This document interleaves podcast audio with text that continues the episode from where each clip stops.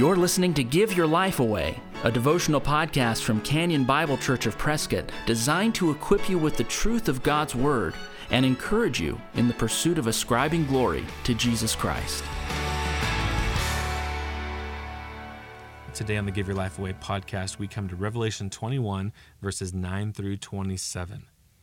We learn about the New Jerusalem today. Then came one of the seven angels who had the seven bowls full of the seven last plagues, and spoke to me, saying, Come, I will show you the bride, the wife of the Lamb. And he carried me away in the Spirit to a great high mountain, and showed me the holy city Jerusalem coming down out of heaven from God, having the glory of God, its radiance like a most rare jewel, like a jasper, clear as crystal. It had a great high wall with twelve gates, and at twelve gates twelve angels and on the gates the names of the twelve tribes of the sons of Israel were inscribed. On the east, three gates, on the north, three gates, on the south, three gates, and on the west, three gates. And the wall of the city had twelve foundations, and on them were the twelve names of the twelve apostles of the Lamb.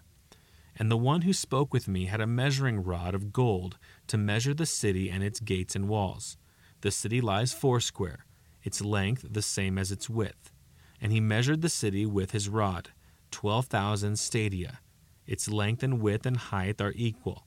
He also measured its wall, 144 cubits by human measurement, which is also an angel's measurement. The wall was built of jasper, while the city was pure gold like clear glass. The foundations of the wall of the city were adorned with every kind of jewel.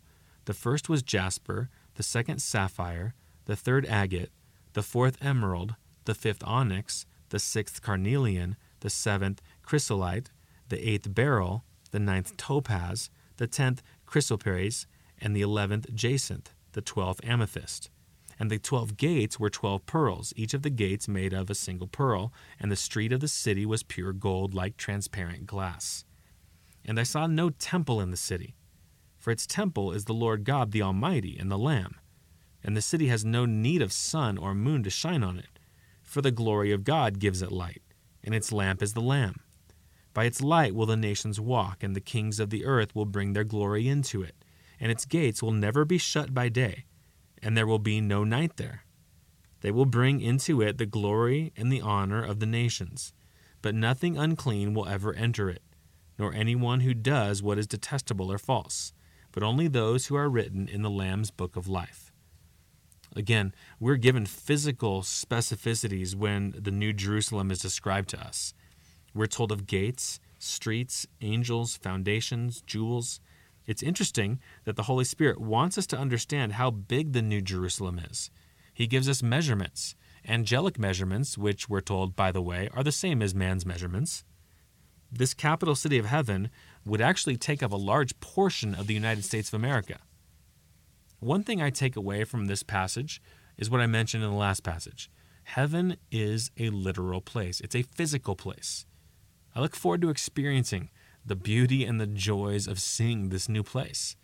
The physical beauty of streets and walls and jewels isn't the best part, though.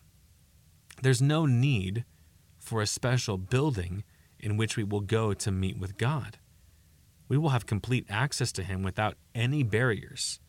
We will need no light that's been created because God Himself is the light.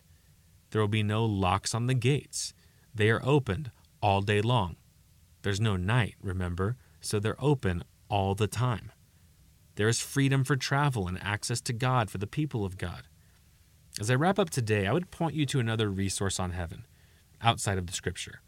Randy Alcorn's book entitled Heaven is a fantastic book. Alcorn fleshes out what the scripture says about heaven. And he then takes he takes some liberties and says, now if the scripture says this, then heaven might have this in it or might have that in it. He admittedly takes some liberties when he speculates on this, but still, him pointing us to the real physical realities of heaven is tremendously helpful. He speculates as to the economy of heaven, the food of heaven, and more. It's a wonderful book that will appropriately make you long for heaven. So allow this book, and for sure, the book of the Revelation, and anywhere else heaven is mentioned in the scriptures, to cause you to ponder how amazing this place will be. It's good for us to want to be there. If you've been encouraged by the Give Your Life Away podcast, please share it with a friend. And if you'd like to get in touch with us, you'll find us online at canyonprescott.org. Thanks for listening. Join us next time for Give Your Life Away.